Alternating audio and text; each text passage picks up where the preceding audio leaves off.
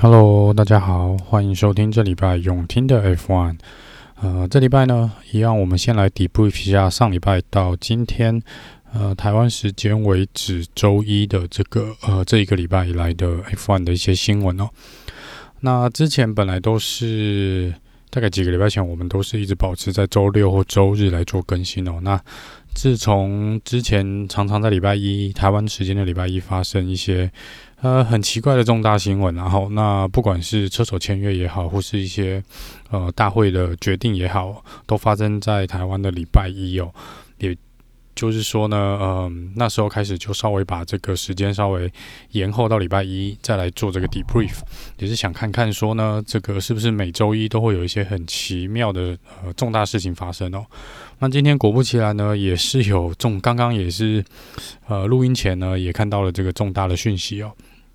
那这个重大讯息我们等一下再来说，就先来讲一下这个这一个礼拜大概过去七天，可能六七天左右呢发生的一些 F 一 的一些新闻。那第一个，我们先照车队来讲，那一样先从 Mercedes 开始。呃 ，Mercedes 呢，他们是说呢，他们这个因为上一次上一场比赛哦，这个 George Russell 跟 Bottas 的这个冲撞哦，那因为车子的损伤是蛮大的哦，那可能预计会有至少两百万欧元以上的这个呃。维修费或是这个赛车重新制造的相关费用哦。那 Toto Wolff 呢，还是已经过了快两个礼拜，他还是有点不开心哦。那他原则上是讲说呢，因为这个事件呢，会造成可能会影响到他们明年哦，甚至是今年未来呃之后几场比赛的一些呃费用花费的一些规划的，必须受到相当大的限制哦。那这个嗯。呃可能两百多万对 Mercedes 来说，比较起来，可能跟去年的花费比起来，可能真的是非常非常的少哦。但是今年毕竟有这个呃所谓的 budget cap， 就是每个车队有一个资金上限的呃问题，所以这个呢，可能算在上面的话呢，对每个车队都是不小的负担啦。那这个 Toto Wolff 也说呢，这个他们会希望能够尽量不要去影响到呃今年度剩下的比赛或是未来的。呃，可能二零二零的一些预算的这个计划哦，那他也说希望未来不要再有这个呃这种类似的重大情况发生啦。那再来就是有关这个 Bottas 轮胎的部分啊，前几天上一集有提到说 Bottas 可能车队必须要去做一个检讨哦，就说为什么这个 Bottas 它的速度哦是起不来的，那很大的原因他们最后是认为是轮胎的这个温度没有办法很快速的上升或者维持在呃这个高温的状态，所以造成这个轮胎呢是呃车速是加加快不起来哦。那这个 Mercedes 呢，在去年跟前年呢，这个轮胎呢，在这个气温比较高的这个赛道，就像可能之前的这个呃巴林站或是夏天的这个比赛哦，他们都会有轮胎过热的问题。那这个 Mercedes 呢，这一两年也是针对这个问题一直持续的在做一些改善啊。那他们今年呢，看起来是有比较好解决了这个问题，但现在Bottas出来说呢，也因为这个可能呃整个车底气流上或是散热的设计上呢，是针对高温呃怕轮胎升温太快哦，给轮胎施加压力的状况下，那他们可能做了一些散热的呃改进，但是现在变成说这个散热的新的这个呃改进呢，可能就是造成它轮胎温度起不来的原因之一哦。就说如果这个车子的赛道的呃温度没有那么高的状况下呢，他们可能就会有无法让轮胎快速加热的一个问题。那这个部分呢，包括说他们可能当然现在的数据呢，在经过这两场比赛可能还不够，那他说这个可能是车队会去呃研究的一个原因之一哦。那看能不能再进行一个一个改善。那再来讲一下这个 Red Bull， 那 Red Bull 呢，其实在赛车手的部分没什么太大的新闻，但是在前几天呢，他们做了一个重大的决定哦，就是 Red Bull 呢，他们去呃雇佣了一个这个技术技术总监哦，那这个技术总监呢，这个 Ben Hawkinson 哦，那他来头可不小，他之前蛮长一段时间都是在 Mercedes 担任他们的这个嗯。Head of Engineering 呢，也就是工程首席工程师的位置哦。那他这个 Red Bull 呢，等于是算蛮顺利的把他挖角过来。那他在 Red Bull 未来的角色呢，会主要针对于这个未来动力元件跟可能引擎这方面的一个呃整体的设计跟规划。那这个其实它应该也可以带来蛮多这个 Mercedes 的一些秘密哦，所以在 Red Bull 来说呢，是得到了一个蛮强力的助手啦。那 Mercedes 这边呢，是当然是祝福这个呃 Ben 呢会有一个新的旅程啊，就是但是就是我们会来看一下 Red Bull 呢会不会在呃这个动力元件上面呢会再有呃更进一步的进步哦。好，再来是这个 Ferrari 哦，那 Ferrari 呢，这个前两场比赛表现算是不错啦，就是跟去年比起来，跟前两年比起来，我想呃至少是一个进步，但是当然是还是看起来是没有办法跟呃 Red Bull 跟 Mercedes 来做一个竞争。不过呢，这个 Leclerc 说他们是还蛮正面的、哦，就觉得说今年应该是蛮有希望去跟 McLaren 去抢第三的位置哦。那可是呢，这个讲完没几天呢，车队的这个老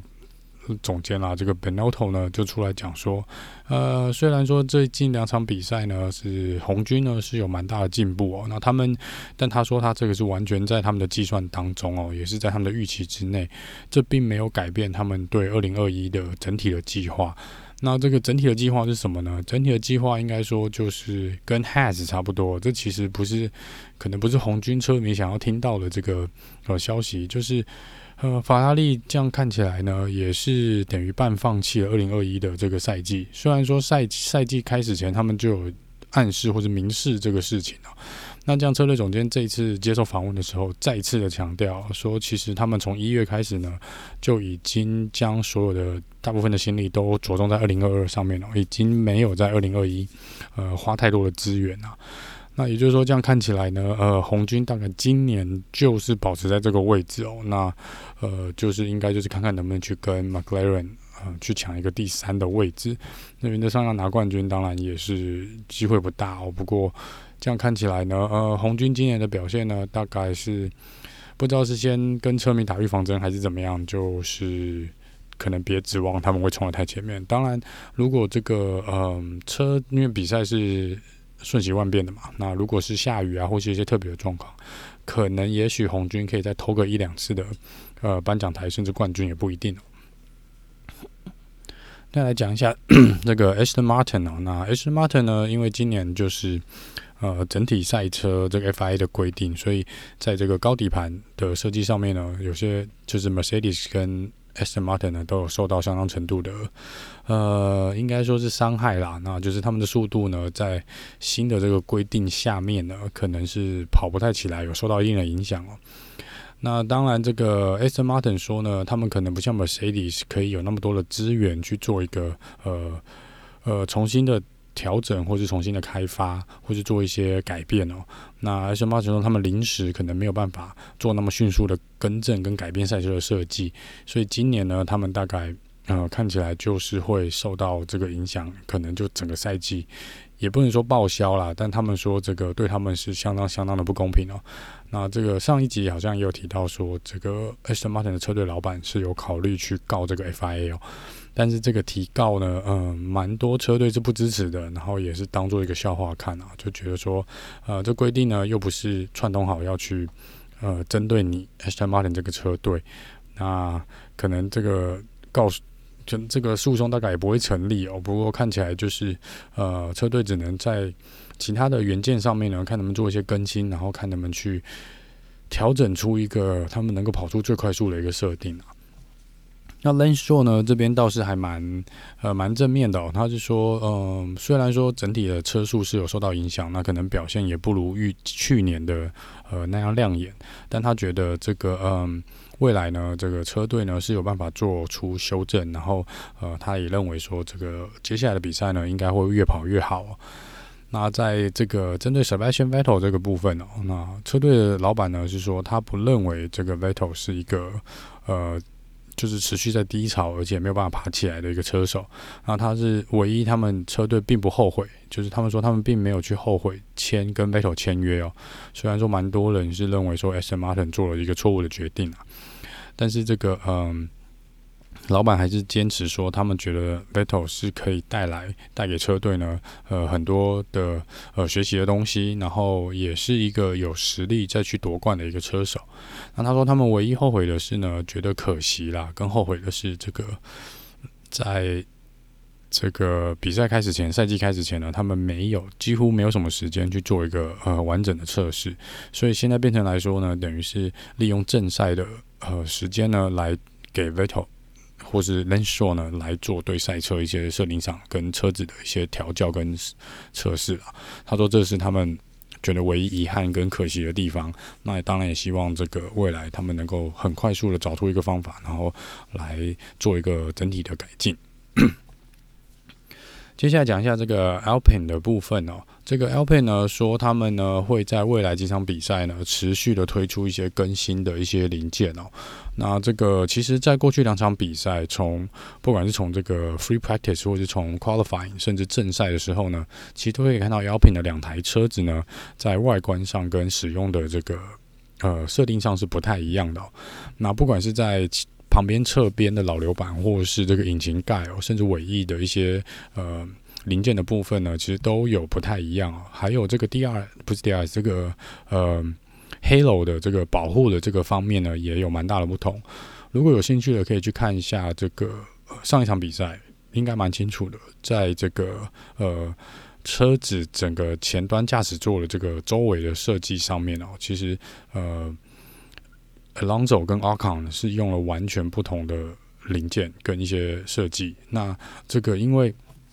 可能一个原因是说，这个 Aston Martin 的身高比我们龙哥高蛮多的、哦。那其实，在整体坐在赛车呃驾驶座上面的话呢 ，Alcon 的头呢其实是会比龙哥的头看起来要高、哦。所以站在如果上一场比赛去看的话呢 ，Alcon 的这个安全帽呢，其实已经有挡到这个上面这个呃气流这个可能排气孔这个部分哦，然后也是很明确的高于这个 Halo、哦。那龙哥的部分就是没有呃高过 Halo， 也没有挡到后面这个气流的部分。那这个部分呢，可能就是因为这样子，车队有针对 Alcon 跟龙哥做不同的设定。那在气流上，我想一定有一定程度的影响哦。那这个未来会不会有一些改变，就可以在呃。这个礼拜的比赛，或者下个礼拜，我们来看一下两个赛车是不是又有比较不同的这个零件跟这个装备来登场。那这个唯一我觉得比较担心的是说，这个 Alcon 的安全帽是在 Halo 的明显高于 Halo。那我们已经看过几次这个碎片是击中这个 Halo， 或是轮就是可能车子压在另外的车子上面，轮胎是有打到 Halo 的状况。那这样 Alcon 这个身高如果是高于 Halo 的话，不知道是不是 Halo 有没有办法起保护作用、哦、就是真的如果是从头顶上掉下来的碎片，或是呃可能擦撞产生的碰撞的话，是不是有能有效的保护到它，这个就不太确定了。那再来最后讲一下这个呃 Haas 的部分啊，那 Haas 呢是说呢，他们原则上已经之前讲过很多遍，他们已经放弃这个赛季哦，然后也不会再做这个。车队总监 Stanley 也出来说了，嗯，上一场比赛应该就是他们最后一次做带来这些升级的元件哦。那从这场比赛就是这个礼拜开始，应该车子就不会有再做任何重大的更新了。那这个，嗯，他说虽然呢，这个 Mick Schumacher 跟这个 Mazepin。上一场比赛，呃，还是跑在最后。那但他说，整体来说，他们得到的数据呢，呃，这些更新元件是有让他们车子的速度有进步的，时间是有进步的。那就是看看接下来的比赛，呃，他们能不能就摆脱垫底的这个状况哦。但是这个呃，车队是蛮头痛的啦，因为毕竟。蛮多人是还是不看好这个 Mazepin 的部分哦，而且 Mazepin 的发言一直以来都是在蛮吸仇恨值的哦。那这个他上前几天接受访问的时候，他说他没有想到这个 F 一 的竞争这么激烈哦，跟他之前想的完全不一样哦。这个我看这个在那个 E S P N 还是在这个 F 一 自己的官网的一些留言，然后在脸书上面看到一些讨论哦，其实又是一面倒的在骂他、哦，就说你。到底有没有进入？这真的，这个人可能真到现在还没有进入状况哦。那他也许是 F 一 史上被最多人讨厌的车手、哦，就是即我看 F 一，我个人看 F 一 到现在，我真的很难去呃找到一个理由去喜欢他，到目前为止真的无法哦。然后加上他今天稍早、嗯、就是有一个新闻哦，就是他前几好像也是前几天接受访问的时候呢，他觉得他在车队的地位是不平等的哦，因为他说呃 Mick Schumacher 呢后面还有法拉利强力的资源哦，所以他是没有的，所以他有点在讲说这个呃 Mick 表现比他好，或者车队整个偏重在 Mick 身上呢，他是呃觉得有点不平衡啦。那我想说，天啊，你真的是到处在吸仇恨值，就是你干脆接受访问的时候就不要讲话，可能会好一点哦。但目前为止，他可能没有做出什么事情是让车迷喜欢哦。那这个 Haas 的这个 P R 可能又要再头痛一阵子哦。好，那再来是接下来讲一下有关这个 F I A 跟这个 F 一 我们大会的一些事情啊。那先讲这个呃，大会已经确定宣布哦，就说会跟日本的这个 Suzuka 再签四年的合约，签到二零二四，所以这样看起来，我们到二零二四都会继续在日本这个 Suzuka 赛道呢看到 F 一 的比赛哦。那 Suzuka 呢，就是过去十一年呢都是有在 F 一 的这个比赛的行程表上面。那总共呃，他从历史上在 F 一 有呃。承办过三十一场的 F 一 比赛，然后从这、就是从第一场比赛从一九八七年八七年开始哦。那呃，为什么这个Suzuka这么重要？除了这个是一个经典的赛道以外哦，就是因为它的时程是排在九月、十月的这个期间呢。那在过去呢，三十一次的呃比赛之中呢，它有十一次呢是决定当年的车队冠军的比赛哦。所以这个是有一定的相当的地位在，而且。呃，也是呃，算亚洲这个蛮经典的一个赛道。那很开心呢，这个 F 一 呢跟他续约到二零二四哦。那再来讲一下是这个今年的加拿大杯呢，看起来是不妙，就原本排在六月的加拿大的这个正赛，那看起来呢，因为加拿大政府跟这个呃。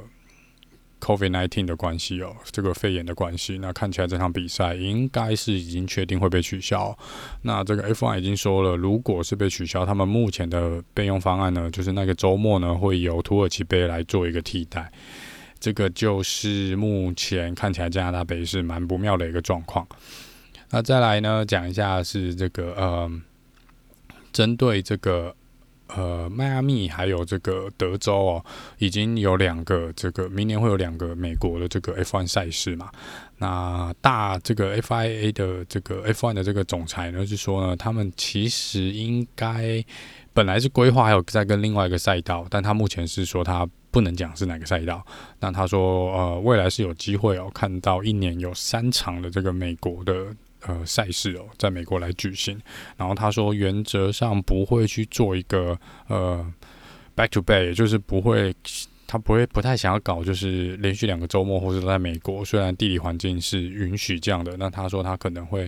呃，如果真的有三场比赛的话，那他可能会把它拆开一点哦，可能一个在呃赛季初，然后再来是在一个在赛季中，一个在赛季尾哦。到时候再看他们怎么做一个这个规划哦。那上个礼拜呢，这个大 F I A 呢也去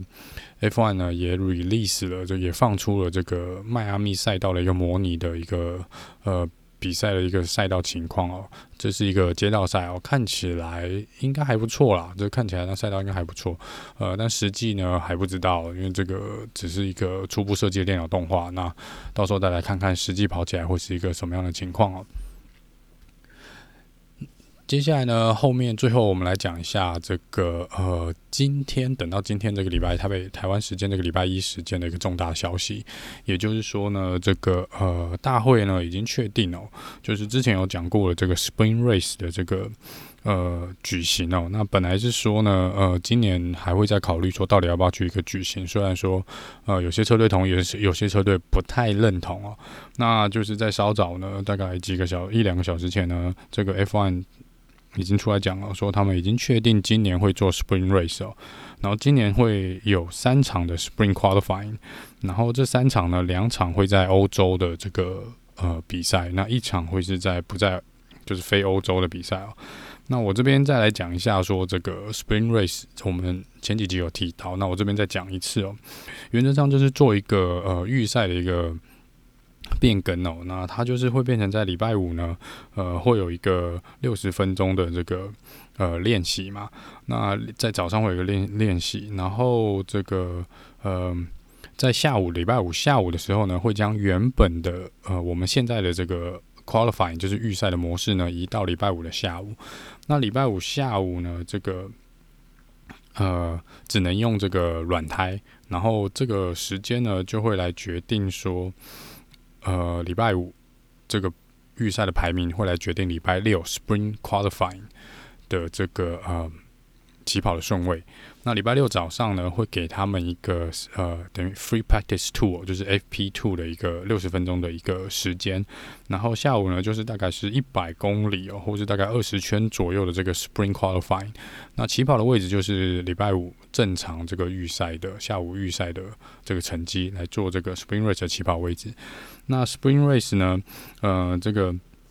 变成说呢，呃。车队呢可以随性的使用，想要就是没有轮胎上面的限制啦，就是你想怎么玩就怎么玩哦。那原则上是有两套轮胎，那你两套轮胎可以自自由选择哦，没有说一定要用一个 medium 或是用一个 soft 哦。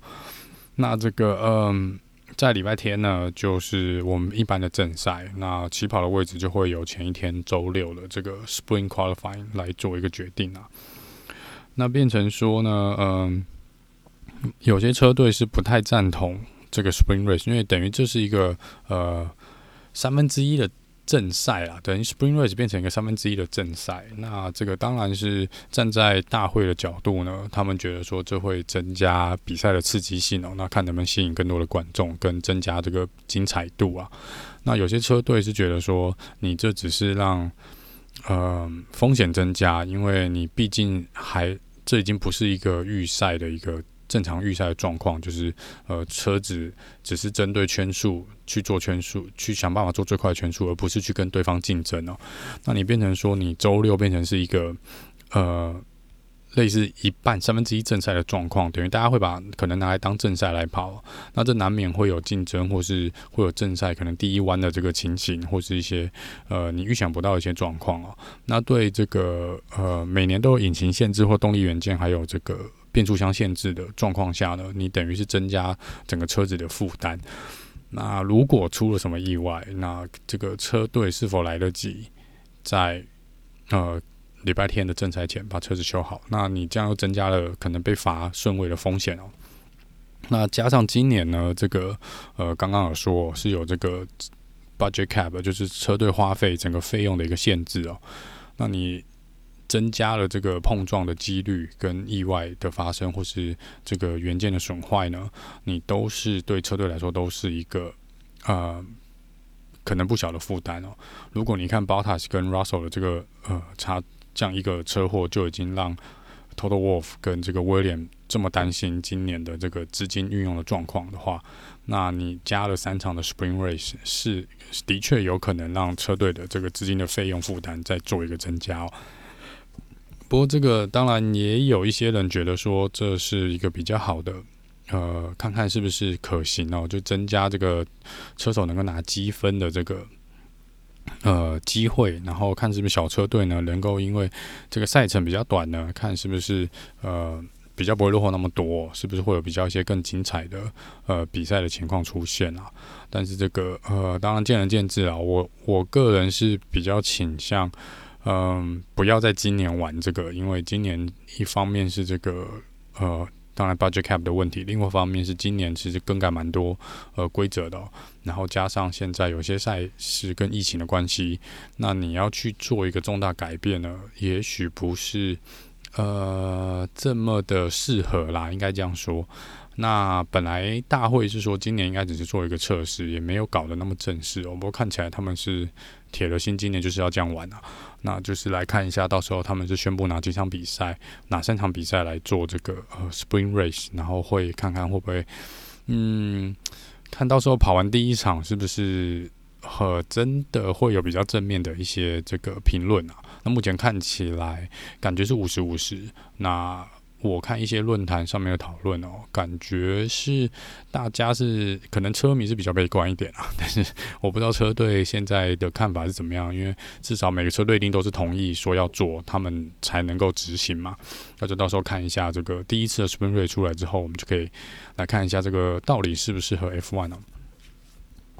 啊，最后呢，我们来讲一些这个小八卦、啊、或是一些比较有趣的一些事情啊。就是这个呃，上一场比赛呢，呃，这个新人Tsunoda呢表现的不是很好哦。然后这个赛后呢，他自己也有求一下自己哦，说他应该是中了这个 Netflix 的诅咒哦。那我们现在讲一下这个 Netflix 诅咒是什么 ？Netflix 诅咒呢，就是呃，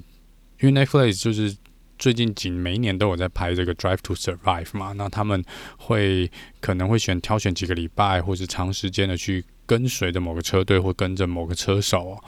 那这个他们通常会选定一个车手，然后进行一些拍摄跟一些访问。那尽量他们会说把时间浓缩在一天或两天，而且是通常是在礼拜三或礼拜四，就是在比赛呃练习之前呢，就会想办法把它做完哦、喔。那剩下就只是一般的跟拍，比较不会有去做一些访问。那在上场比赛呢，是这个呃 Netflix 是选了 Tsunoda 来做跟拍的一个动作。那他们说原则上被 Netflix 跟到、哦、那个礼拜那个车手都会很衰哦。那这个之前呢，好像有这个 Ricardo， 然后再来是这个 George Russell， 就是当场的那那一场比赛呢，就是接受被跟拍完的正赛呢，都表现得很不理想哦。那 George Russell 呢，就是去年啊，他切换到 Mercedes 的。嗯，那一场比赛就是呃 Netflix 去跟拍他、哦，那他本来可以赢的、哦，那我们知道之后，就是因为轮胎，然后呃一些种种的事情呢，他最后是没有办法夺冠的、哦，那连两场比赛都没有办法夺冠，所以就是又更加深了大家在求这个 Netflix 诅咒哦。那Tsunoda因为上礼拜是上一场比赛是被这个 Netflix 跟拍啊，那我们就来看一下他被跟拍之后，他在呃接下来礼拜他是礼拜四被拍，然后跟访问，那就是我们看一下礼拜五、礼拜六、礼拜天哦，这三天Tsunoda发生什么事哦？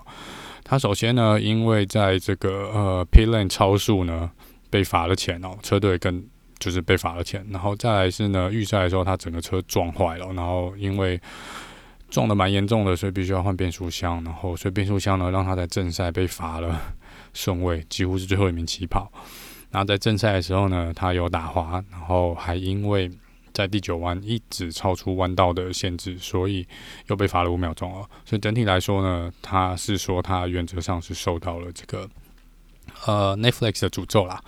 那我不知道下一个礼拜是不是还有 Netflix 来跟拍哦，这个我可能要去查一下，看看 Netflix 最近是不是还有在跟拍哪个赛车手。那我们再来看一下那个赛车手那个礼拜是不是真的会比较衰哦。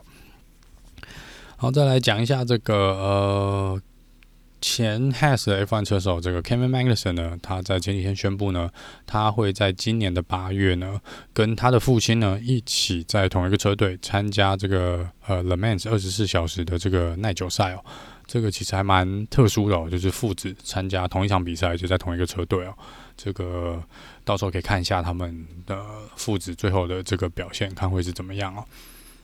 那好啦，以上呢就是过去这一周来的一些 debrief 哦。那这个礼拜呢是这个葡萄牙的正赛，然后下礼拜也是有比赛哦。所以这两个礼拜呢，我们我都会在这个原则上在预赛跟正赛之后呢来做一个 debrief。那一样在这个 debrief 的可能同时呢会去穿插一些这个礼拜发生的一些事情。那我们就呃晚一点这个周末见喽。拜拜。